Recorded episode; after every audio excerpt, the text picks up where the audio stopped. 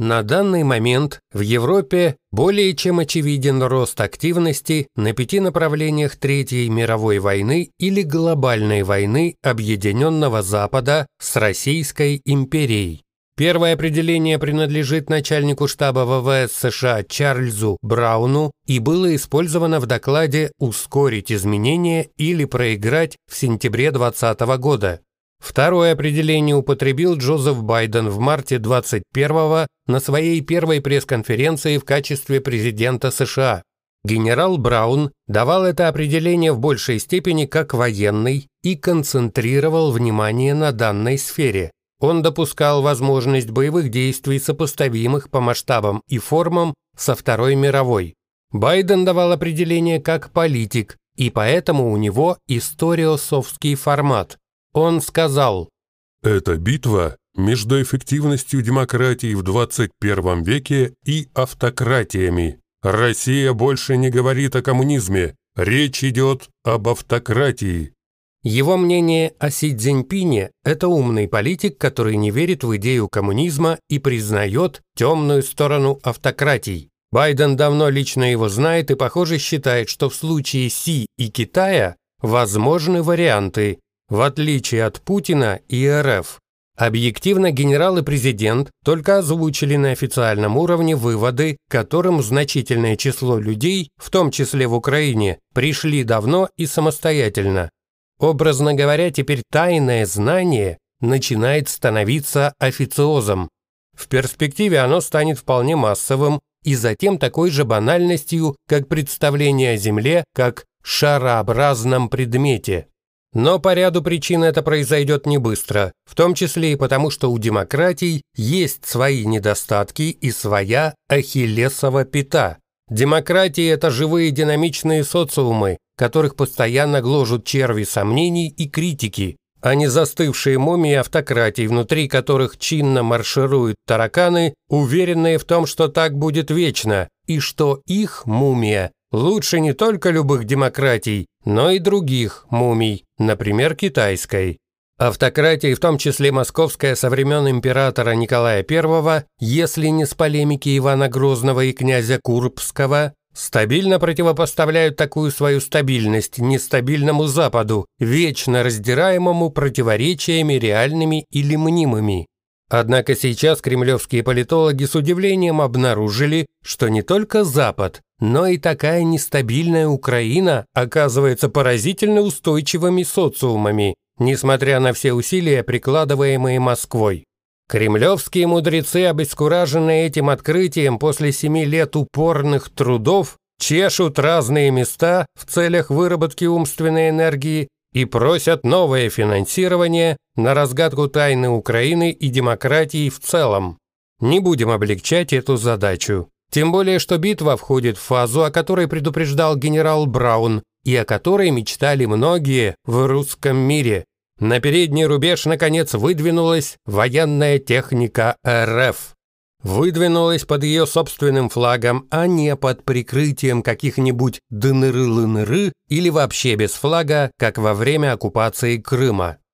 Отправной точкой открытия в этой битве направления военного противостояния можно считать, если не славный проход британского эсминца «Защитник» вблизи Крыма 23 июня, то 28 июня – дату начала в Черном море военно-морских учений «Морской бриз» стран НАТО, Украина, Грузии и Молдовы. Учения продлятся до 10 июля.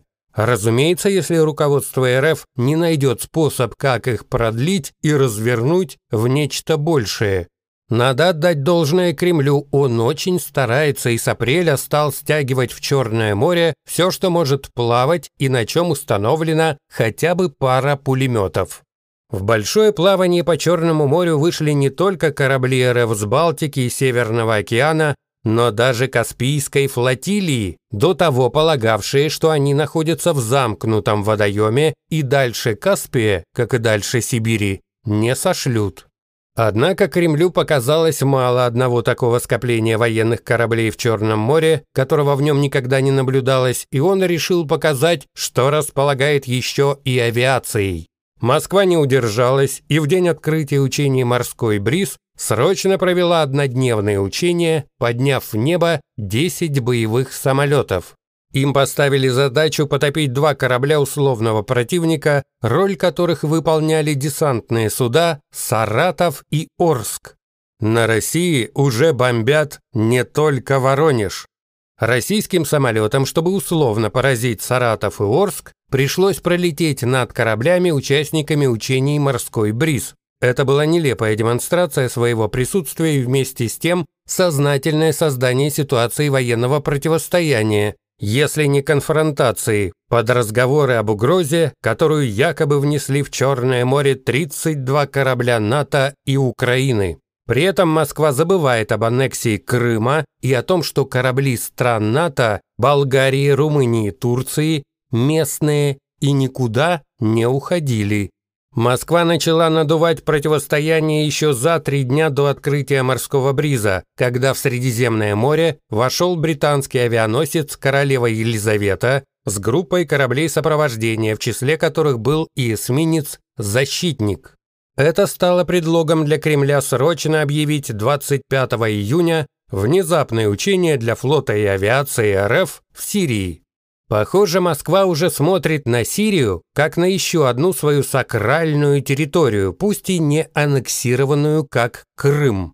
Но пока не достает наглости заявить, что Великобритания хочет отнять Сирию у России, почему эти маневры оккупационных войск не получили информационной раскрутки. Поскольку авианосец «Королева Елизавета» не выгоняет россиян с их новой сакральной земли, а эсминец «Защитник» вообще ушел в Черное море, то из Сирии вдогонку за ним отправили крейсер «Москва» и фрегат «Адмирал Эссен» с крылатыми ракетами «Калибр» на борту. Оба судна 5 июля вошли в Дарданеллы. Похоже, следующим кораблем условного противника, который будут топить общими усилиями авиации и флот РФ, станет Москва.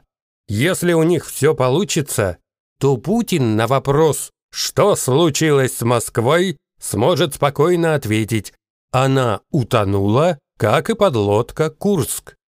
Но может ответить и гневно: Москву потопили украинцы при содействии НАТО. Еще 4 июля командующий ВМФ Украины контр-адмирал Алексей Наижпапа предупредил, что РФ может устроить провокации во время учений.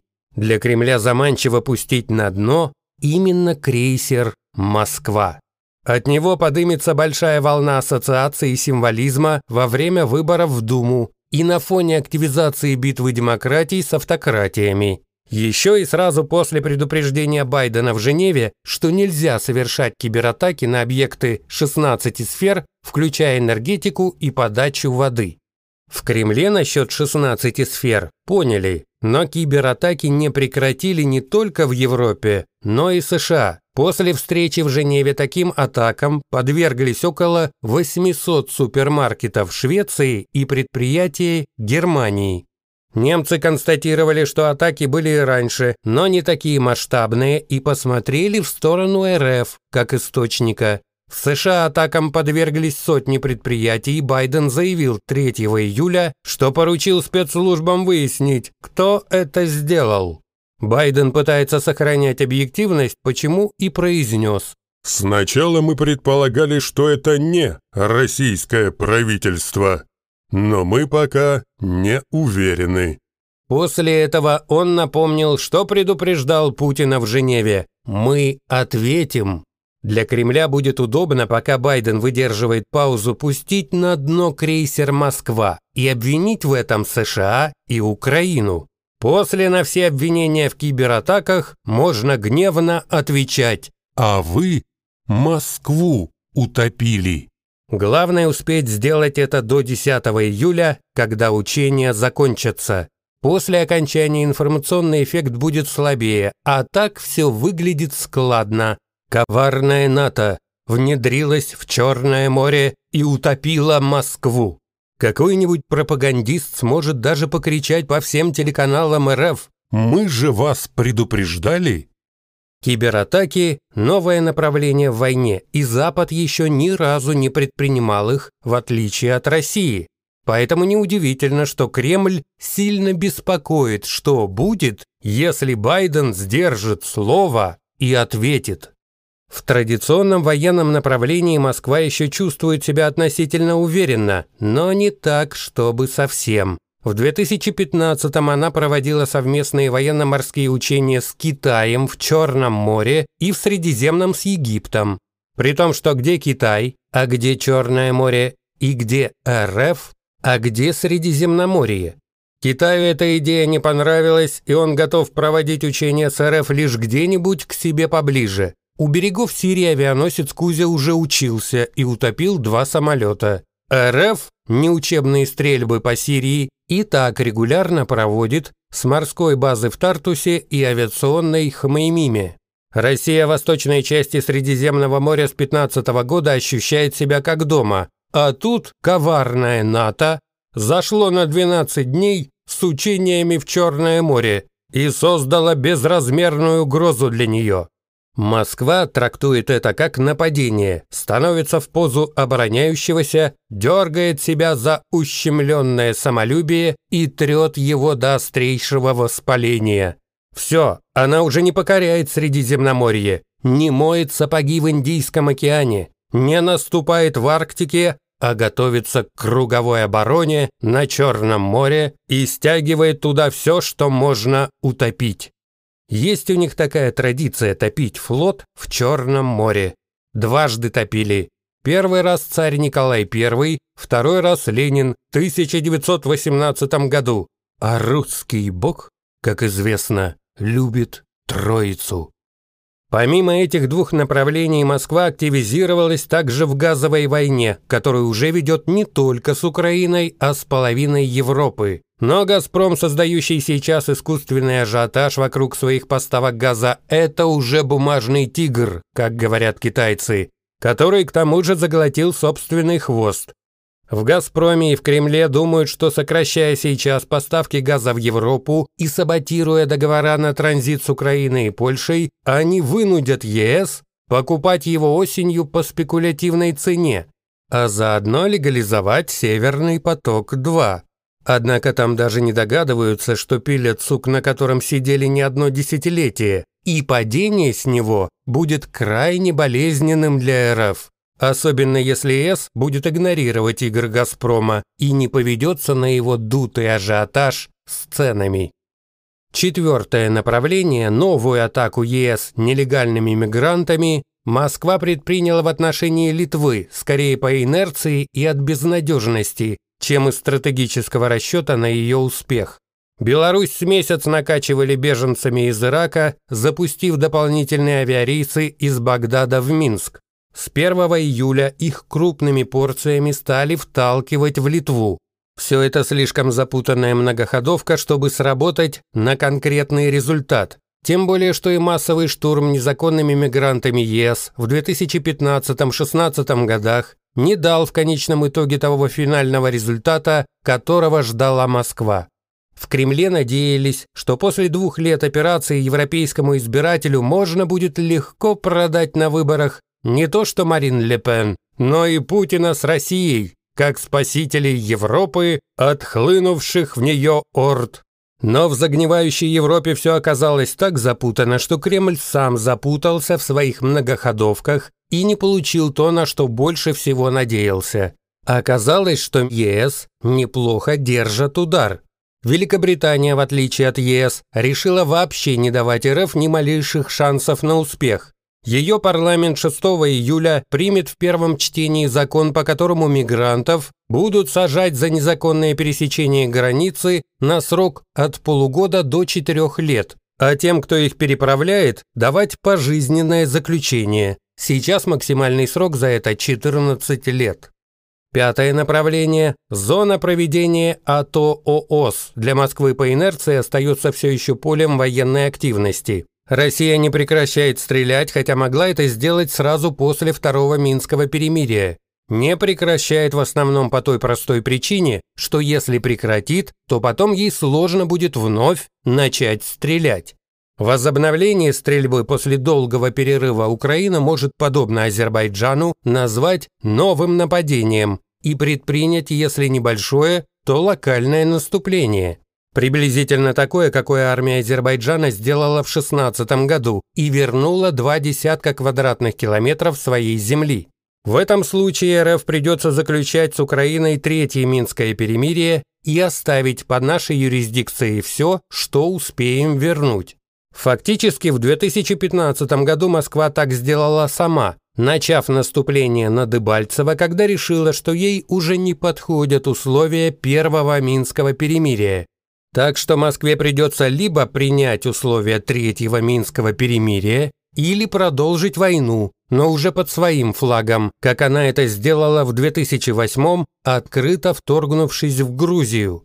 Через 26 лет после начала интервенции в Грузию русские, наконец, перестали выдавать себя за абхазов и осетин. Но соотношение сил в битве демократий с РФ уже не то, что в 14-15 годах, как показало апрельское противостояние. Поэтому максимум, что остается Москве, для которой оба эти варианты нежелательны, требовать от Украины пусть шатких, но гарантий, что она не станет возвращать свои земли силой, как это сделал Азербайджан. Профессор Соловей на днях от лица своей будущей прекрасной России прямо предупредил об этом в интервью одному российскому изданию в Украине. Не вздумайте начинать наступление, когда в РФ начнется транзит власти. Мы вам Донбасс по его окончанию сами вернем, заверяет профессор, хитро умалчивая, на каких условиях и не объясняя, почему не сразу. Прекрасная Россия Соловья и Навального для нас ничем не лучше корявой России Путина. Прекрасной России даже не приходит на ум попросить у нас прощения. Но поскольку прекрасная Россия лишь туманный проект, то пока приходится иметь дело с корявой Россией, которая не в силах перестать стрелять.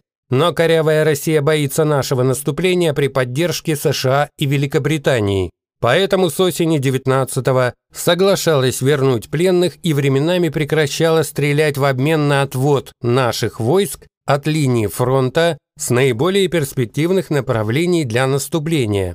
Такие отводы дают ей пусть слабую, но гарантию, что наступление не будет внезапным. Но поскольку Россия не может совсем перестать стрелять, то эта стратегия для нас уже практически себя исчерпала.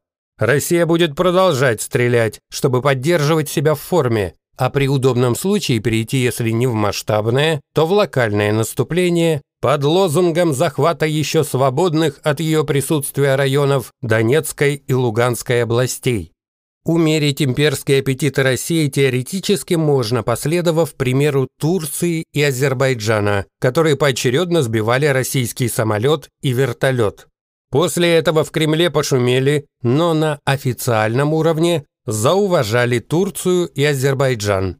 В 14 и 15 годах мы дважды сбивали российские штурмовые самолеты над своей территорией, чего в Москве не признавали, поскольку в Украине якобы идет гражданская война, а ополчению военная авиация не положена. Опыт Турции и Азербайджана в нашем случае не работает. И есть лишь один способ угомонить Россию – перевести количество в качество.